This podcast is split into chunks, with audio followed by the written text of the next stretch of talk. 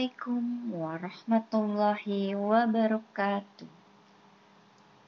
Apa kabar anak-anak soleh dan soleha? Semoga dalam keadaan sehat walafiat ya. Bagaimana puasanya hari ini? Guru doakan semoga puasa hari ini lancar sampai azan maghrib. Oh iya anak-anak, sekarang kita akan mendengarkan kisah Nabi Muhammad SAW dalam mendamaikan kaum Quraisy saat penempatan Hajar Aswad. Sudah siapkan mendengarkan kisahnya? Ayo, kalau sudah siap, kita mulai dengan membaca basmalah. Bismillahirrahmanirrahim.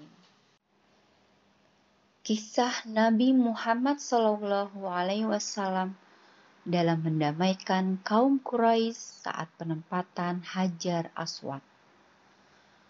Pada usia Nabi Muhammad Sallallahu Alaihi Wasallam ke-35 tahun, kota Mekah dilanda banjir. Ka'bah yang merupakan bangunan suci kota Mekah turut terendam banjir Bencana tersebut menyebabkan rusak pada dinding Ka'bah.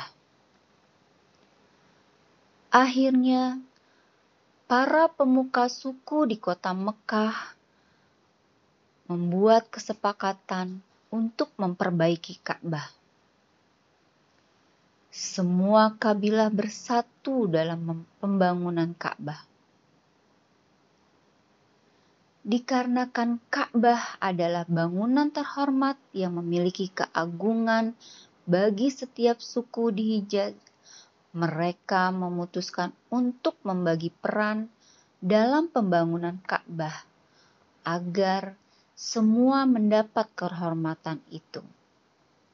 Akhirnya, setiap suku mendapat jatah masing-masing batu untuk dibangun menjadi Ka'bah kabilah-kabilah dari masyarakat Quraisy sibuk mengumpulkan batu.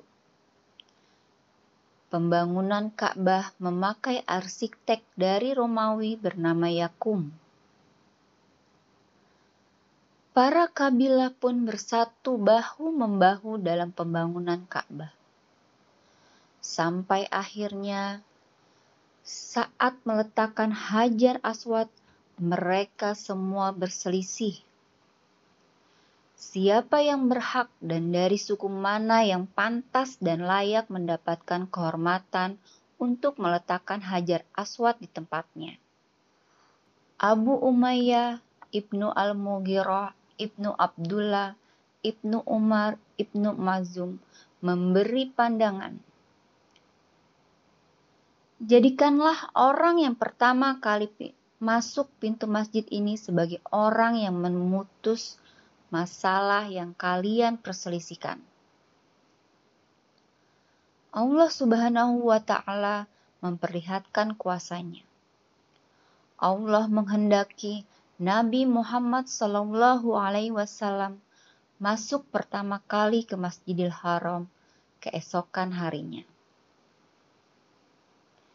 Tidak ada yang mengira kalau Rasulullah Sallallahu Alaihi Wasallam adalah orang yang pertama kali masuk.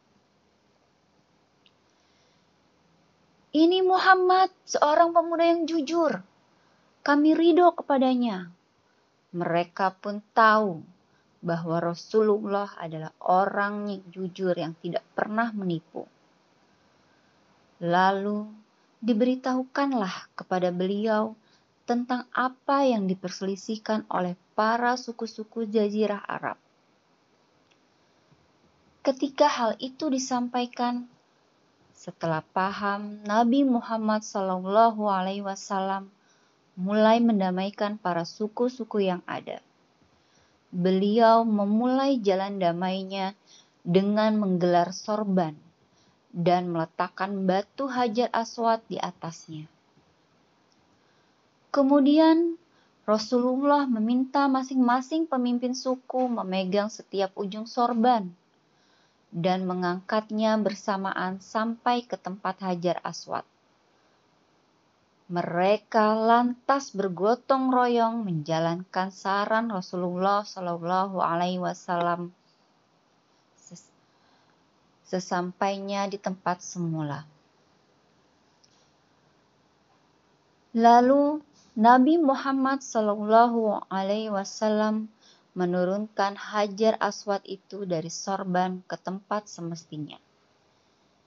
Semua kepala suku itu pun senang, sebab mereka semua mendapat kehormatan yang sama dan adil dalam memindahkan Hajar Aswad yang sejak beberapa hari mereka perdebatkan. Sejak saat itu, pembangunan pun kembali dilanjutkan, sebab masing-masing mereka puas akan keputusan tersebut. Nah, anak-anak, inilah yang dilakukan Nabi Muhammad SAW sebelum diangkat menjadi rasul. Beliau mendamaikan orang yang berselisih, pintar menenangkan keadaan, dan tidak membuat masalah jauh lebih rumit, tapi membuatnya sederhana, serta mengakomodasi keinginan semua. Nabi Muhammad SAW memiliki kepribadian indah yang selalu mengayomi dan tidak mau menang sendiri. Beliau peduli kemaslahatan orang banyak, bukan mementingkan golongan sendiri. Sikap itu diberikan Allah Subhanahu wa taala kepada Nabi Muhammad SAW sebagai persiapan datangnya masa kenabian yang diemban beliau. Semoga Allah limpahkan rahmat kepada junjungan kami baginda Nabi Muhammad dan keluarga Nabi Muhammad serta umatnya. Nah, begitu ya anak-anak. Semoga kita dapat meniru sikap dan kepribadian yang indah dari Nabi kita Muhammad Sallallahu Alaihi Wasallam. Sekian cerita hari ini. Wassalamualaikum warahmatullahi wabarakatuh.